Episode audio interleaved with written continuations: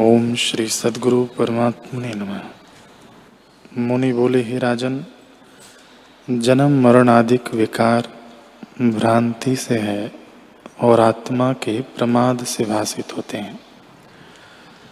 जब आत्मा को निश्चय करके जानोगे, तब कोई विकार न भाषित होगा, क्योंकि ये अज्ञान से रचे हैं। आकाश में कोई विकार नहीं। जैसे भ्रांति से रस्सी में सर्प दिखता है, सो तब तक है जब तक रस्सी को नहीं जाना। और जब रस्सी को जाना, तब सर्प का भ्रम निवृत्त हो जाता है। वैसे ही जन्म मरण आदि विकार आत्मा में तब तक दिखते हैं, जब तक आत्मा को नहीं जाना। जब आत्मा को जानोगे, तब सब विकार नष्ट हो जाएँगे। हे राजन विकार से रहित आत्मा तेरा स्वरूप है। उसकी भावना कर, जिससे तेरे दुख नष्ट हो जाने।